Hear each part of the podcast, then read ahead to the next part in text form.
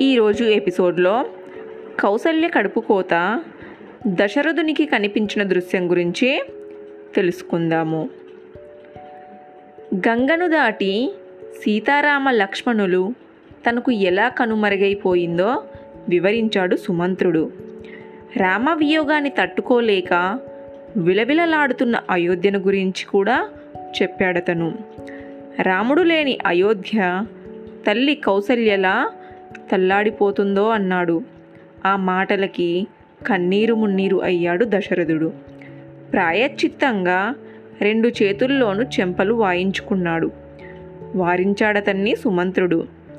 అతని చేతులు గట్టిగా పట్టుకున్నాడు.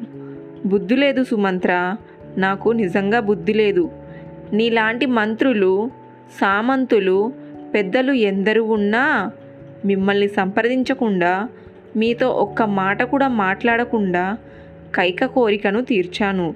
చూడు అది నేను చేసిన పెద్ద తప్పు. మహా తప్పు చేశాను. ఫలితాన్ని అనుభవిస్తున్నాను అన్నాడు దశరథుడు. అయిపోయిన దానికి అంగలార్చి లాభం లేదు మహారాజా. ఊరుకోండి అన్నాడు సుమంత్రుడు. అవును అంగలార్చి లాభం లేదు. నిజమే. అయితే సుమంత్ర నాకో చిన్న సాయం చేసి పెడతావా? చెప్పండి మహారాజా. రాముడు ఇంకా దూరం పోకముందే నన్ను అతన్ని దగ్గరకు చేర్చు. లేదు రాజ్యంలో ఇంకా నా మాట చెల్లుబాటు అవుతుందంటే వెళ్ళి రాముణ్ణి వెనక్కి తీసుకురా. నా జీవన జ్యోతి నా ఆశాదీపం రాముడు లేకుండా నేను బతకలేనయ్యా. క్షణం కూడా బతకలేను అన్నాడు దశరథుడు. మళ్ళీ తనని తాను కొట్టుకొని హింసించుకొని మూర్చిల్లాడు అతనికి సపర్యలు చేసేందుకు పరిచారికలు ముందుకొచ్చారు. ఐదు రోజులుగా నిద్ర లేదు ఆహారము లేదు నీరసంతో వణికిపోతుంది కౌసల్య. అలా వణికిపోతూనే సుమంత్రునితో ఇలా అన్నదామె సుమంత్ర నీకు చేతులెత్తి దండం పెడతాను. నన్ను నా పిల్లల దగ్గరికి తీసుకుపో. నువ్వు వచ్చిన రథం అలాగే ఉన్నది కదా. పద ఇక్కడి నుంచి వెళ్ళిపోదాం.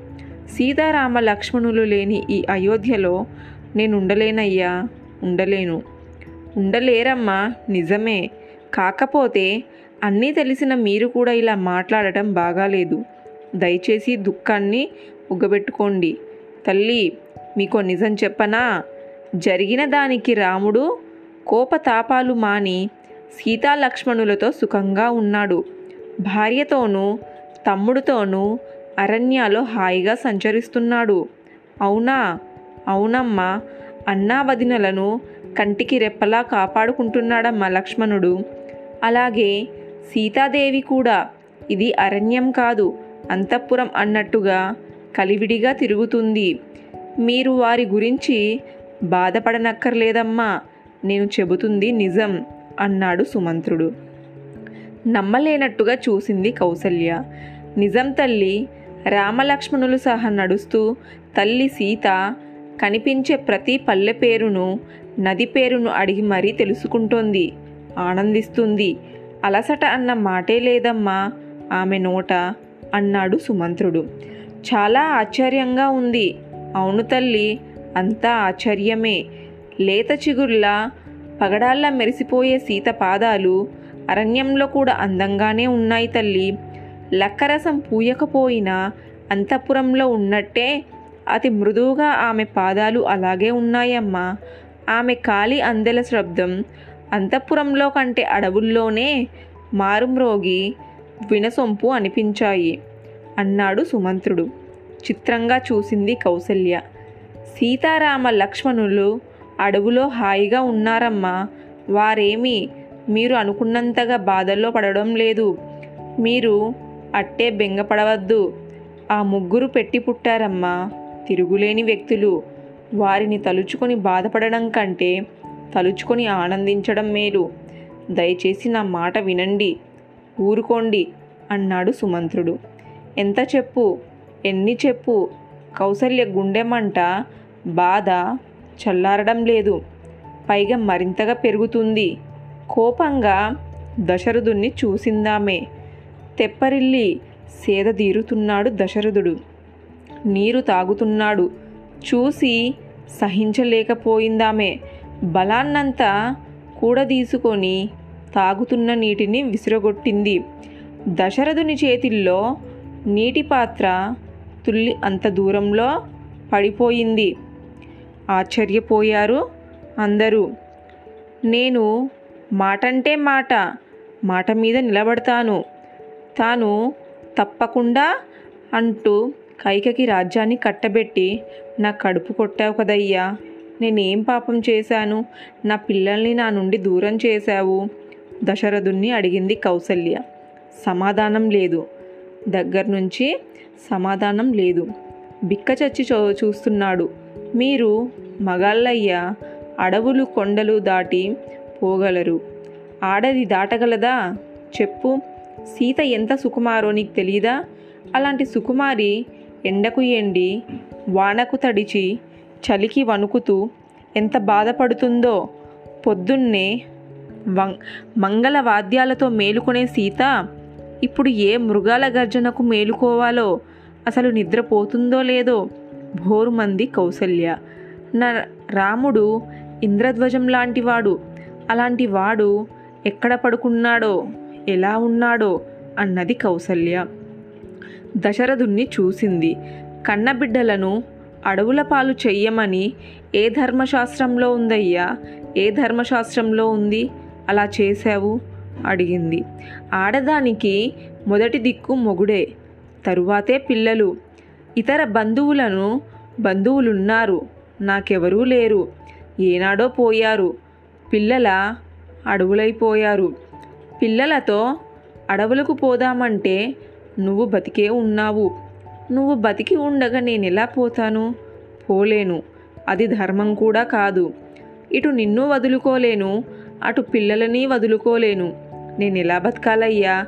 నన్ను ఎలా బతకమంటావు? దశరథుని ముఖంలో ముఖం పెట్టి గట్టిగా అరిచింది కౌసల్య.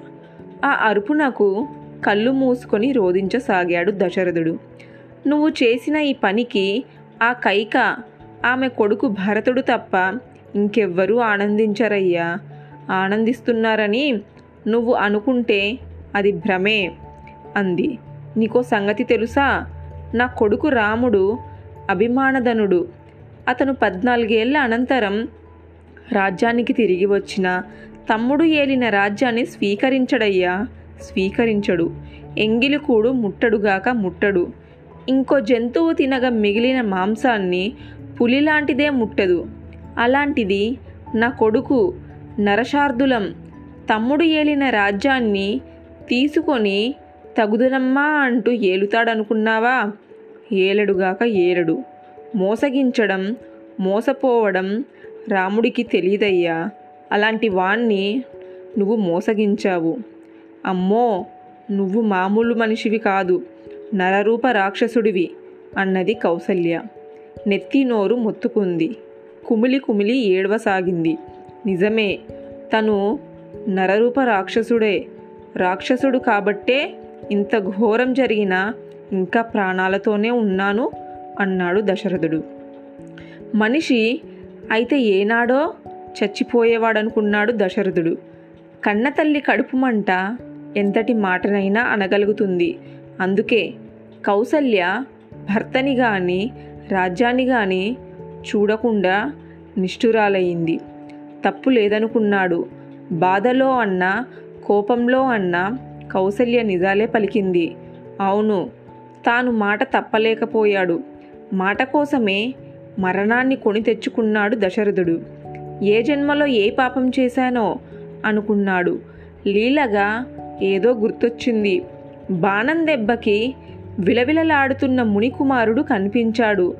ఆ అవును ఏ జన్మలోనో కాదు ఈ జన్మలోనే పాపం చేసుకున్నాను అన్నాడు దశరథుడు.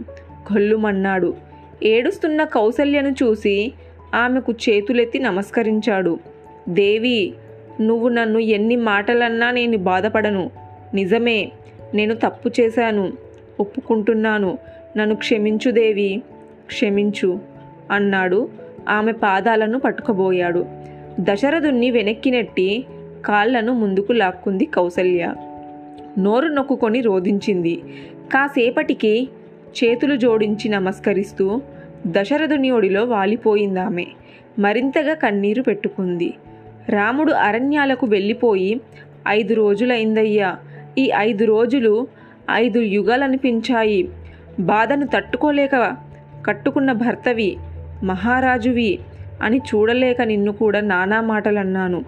తప్పు నాదయ్యా నువ్వు నన్ను క్షమించాలి అన్నది కౌసల్య. దశరథుని పాదాల మీద వాలిపోయింది. తర్వాయి భాగం నెక్స్ట్ ఎపిసోడ్లో తెలుసుకుందాము.